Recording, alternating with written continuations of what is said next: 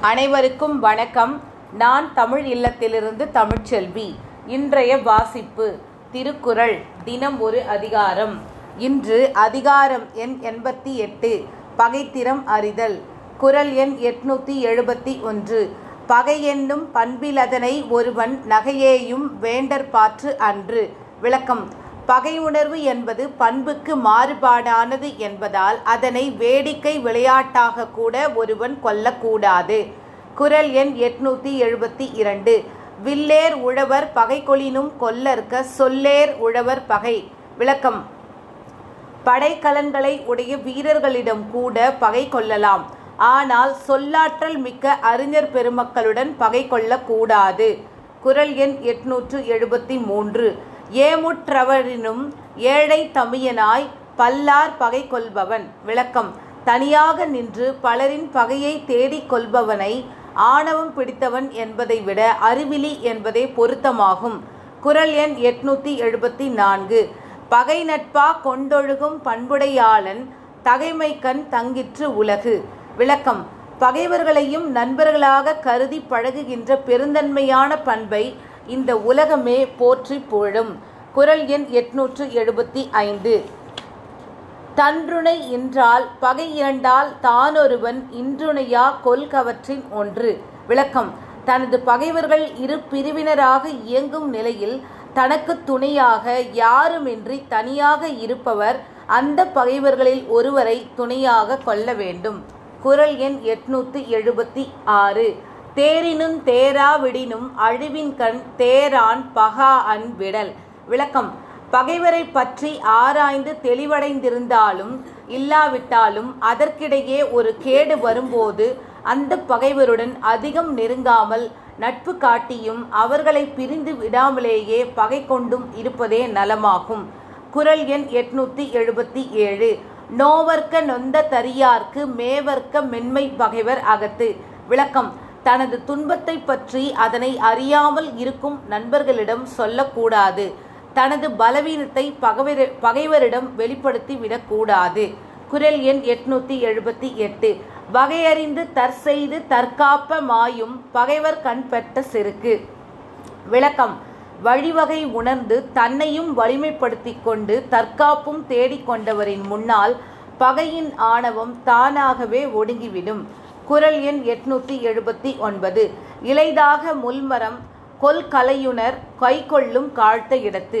விளக்கம் முள்மரத்தை அது சிறிய கன்றாக இருக்கும்போதே கிள்ளி எறிவது போல பகையையும் அது முற்றுவதற்கு முன்பே வீழ்த்திவிட வேண்டும்.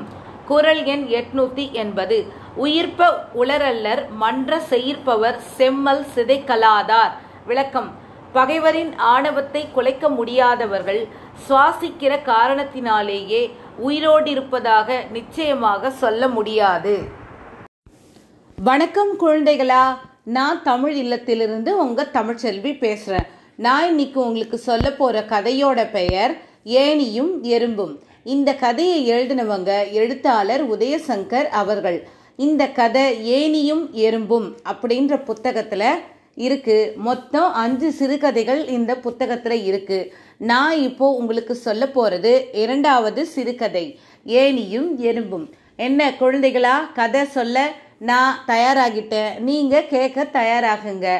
ஒரு ஊர்ல ஒரு பெரிய பூந்தோட்டம் இருந்துச்சான் அந்த பூந்தோட்டத்துல விதவிதமான பூச்செடிகள் இருந்தது. என்னென்ன செடிகள் இருந்தது தெரியுமா? மல்லி முல்லை ரோஜா பிச்சிப்பூ அரளிப்பூ கனகாம்பரம் செம்பருத்தி சாமந்தி இப்படி நிறைய பூச்செடிகள் இருந்துச்சு. வசந்த காலம் வந்து வந்துடுச்சு அதனால் எல்லா செடியிலையும் வந்து பூக்கள் பூத்து குலுங்க ஆரம்பிச்சுது. அந்த தோட்டமே நல்லா வாசம் வீசுச்சு. பூக்களோட வாசத்தால் அந்த பூ தோட்டமே பார்க்கறதுக்கு ரொம்ப நல்லா இருந்துச்சு. இந்த பூக்களோட வாசம் வந்து விதவிதமான உயிரினங்களை கொண்டு வந்தது அங்கே. என்னென்ன உயிரினங்கள் வந்தது தெரியுமா? தேனீக்கள் தேன் சிட்டுகள் வண்டுகள் எறும்புகள் ஈக்கள் வண்ணத்து பூச்சிகள் இப்படின்னு நிறைய வந்தது அந்த தோட்டத்தில். அந்த தோட்டத்தோட ஒரு மூலையில் ஒரு மண்ணுக்கடியில் ஒரு எறும்பு கூட்டம் வந்து வீடு கட்டி அங்கே குடியிருந்ததுங்க. அந்த எறும்பெல்லாம் வந்து ரொம்ப சுறுசுறுப்பானவ. ரொம்ப அன்பாக இருக்குங்க. ஒன்றுத்தோட ஒன்று அவ்வளோ ஒத்துமையாக அன்பாக இருக்கும். ஆனால் அந்த எறும்பு கூட்டத்தில் ஒரே ஒரு எறும்பு சுட்டி எறும்புன்னு. அது மட்டும் யாரு கூடயும் சேராது ஒத்துமையாக இருக்காது. யாராவது எதுனா உதவின்னு வந்து கேட்டால் கூட மூஞ்ச தூக்கி வச்சுட்டு போயிடும். ஒரு நாள் என்ன தெரியுமாச்சு? அந்த சுட்டி எறும்பு தூங்கி எழுந்தது. தூங்கி எழுந்த உடனே அதுக்கு பயங்கர பசி. உணவை தேடி தேடி அலையுது. அந்த தோட்டத்தில் ஒரே ஒரு ரோஜா ஒரு ரோஜா பூ வந்து பூத்திருந்தது. ஒரு ரோஜா செடியில் ஒரு ரோஜா பூ பூத்திருந்தது.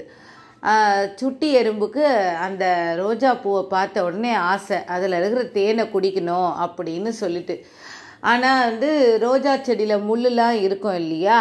அதனால் மேலே ஏறினா வந்து முள் குத்திக்குமே என்ன பண்ணுறது அப்படின்னு யோசனை பண்ணிகிட்ருக்கு அந்த சமயத்தில் காற்று வந்து நல்லா வீசுது. அப்படி வீசும்போது எங்கேருந்தோ ஒரு குச்சி வந்து பறந்து வந்து ரோஜா செடி மேலே சாஞ்சு சாஞ்சு நிற்குது அது பார்த்தா ஒரு ஏணி மாதிரி இருக்குது அந்த எறும்புக்கு. அந்த எறும்பு என்ன பண்ணுது தெரியுமா? அந்த குச்சி மேலே ஏறி மேலே போயிடுது. அந்த ரோஜா செடி மேலே போயிடுது. அந்த ஓ- மேலே ஏறின உடனே வேறு யாராவது அந்த குச்சி வழியாக வந்துடக்கூடாதுன்னு அந்த குச்சியை கீழே தள்ளி விட்டுடுது. அப்புறம் அது என்ன பண்ணுது தெரியுமா? அந்த ரோஜா பூவில் இருக்கிற தேனை வந்து நல்லா குடிக்குது. வயிறு முட்டை குடிச்சிட்டு நல்லா தூக்கம் வந்துடுச்சு அதுக்கு. அங்கே கொரட்டை விட்டு தூங்க ஆரம்பிச்சிடுச்சு. ரொம்ப நேரம் தூங்குது. திடீர்னு கண் விழிச்சு பார்த்தா இரவு நேரம் ஆயிடுச்சு. கண் விழிச்சு பார்த்தா வானத்தில் இருக்கிற நட்சத்திரத்தெலாம் தெரியுது. சுற்றி எங்கேயும் இருட்டாக இருக்குது அதை குச்சி வேறு நம்ம கீழே தள்ளி விட்டுட்டோமே. இப்போ எப்படி நம்ம கீழே இறங்குறது அப்படின்னு அதுக்கு பயம் வந்து அழ ஆரம்பிச்சிடுது நான் வீட்டுக்கு போனோம் வீட்டுக்கு போனோம் அப்படின்னு சொல்லிட்டு. அப்போ வந்து பார்த்தா திடீர்னு அந்த ரோஜா செடி மேலே ஒரு குச்சி தெரியுது. அவ்வளோதான் குடு குடு குடுன்னு இறங்கி ஓடி வந்தது கீழே.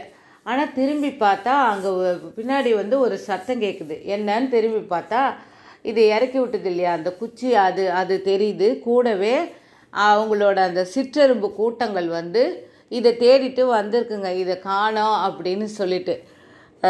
சுட்டி எறும்பை கண்டுபிடிச்சோம். சுட்டியை கண்டுபிடிச்சிட்டோம். நான் அந்த எறும்பு கூட்டத்துங்களுக்கெல்லாம் ஒரே சந்தோஷம் ஆயிடுச்சு இந்த எறும்பை தூக்கி வச்சுக்கின்னு கொண்டாடுதுங்க அந்த சுட்டி எறும்பை.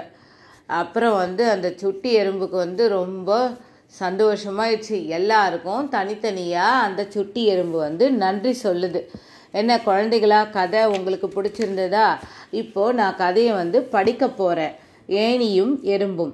ஒரு ஊரில் ஒரு பூந்தோட்டம் இருந்தது. அந்த தோட்டத்தில் மல்லிகை முல்லை பிச்சி அரளி ரோஜா செம்பருத்தி சாமந்தி கனகாம்பரம் போன்ற பூச்செடிகள் இருந்தன. வசந்த காலம் வந்துவிட்டது. தோட்டத்தில் பூக்கள் பூத்து குலுங்கின.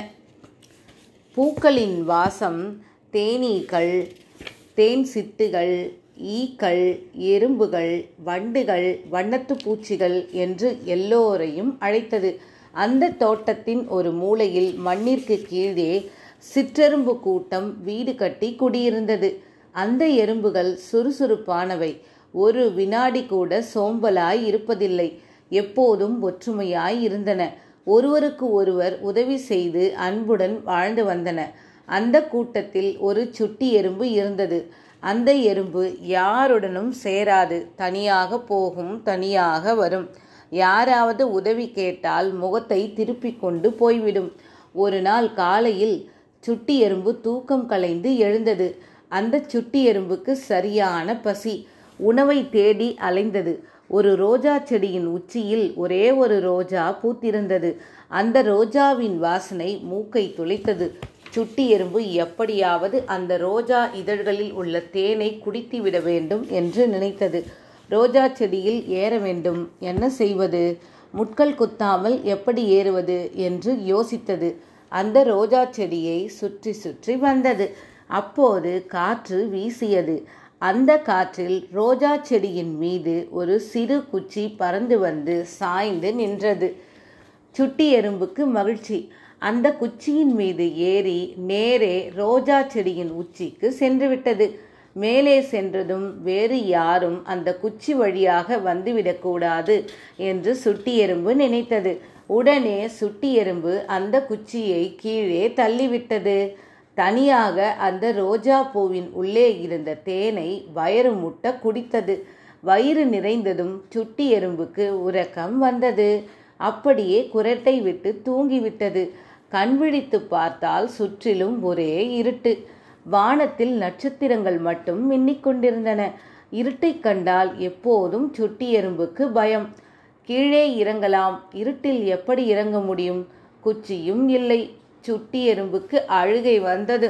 ம், நான் வீட்டுக்கு போகணும் நான் வீட்டுக்கு போகணும் என்று அழுது கொண்டிருந்தது. அப்போது திடீரென்று ரோஜா செடியின் மீது ஒரு குச்சி தெரிந்தது. அதை பார்த்த சுட்டி எறும்பு யோசிக்கவே இல்லை. வேகம் வேகமாக அந்த குச்சி வழியாக கீழே இறங்கியது. அதனுடைய வீட்டை நோக்கி வேகமாக ஓடியது. பின்னால் ஏதோ சரசரவென்ற சத்தம் கேட்டு திரும்பி பார்த்தது சுட்டி எறும்பு. சுட்டி எறும்பு இறங்கி வந்த குச்சியும் அதன் பின்னால் வந்து கொண்டிருந்தது. எல்லோரும் சுட்டி எறும்பை தூக்கி தலையில் வைத்து கொண்டாடினார்கள். கண்டுபிடித்தோம். சுட்டியை கண்டுபிடித்தோம் கண்டுபிடித்தோம் சுட்டியை கண்டுபிடித்தோம் என்று பாட்டு பாடின சுட்டி எறும்பு என்ன செய்து கொண்டிருந்தது தெரியுமா? சுட்டி எறும்பு எல்லோருக்கும் தனித்தனியாக நன்றி சொல்லிக்கொண்டே இருந்தது. என்ன குழந்தைகளா கதை உங்களுக்கு பிடிச்சிருந்துச்சா? நாளைக்கு இன்னொரு கதையோட நான் உங்களை சந்திக்கிறேன். நன்றி வணக்கம்.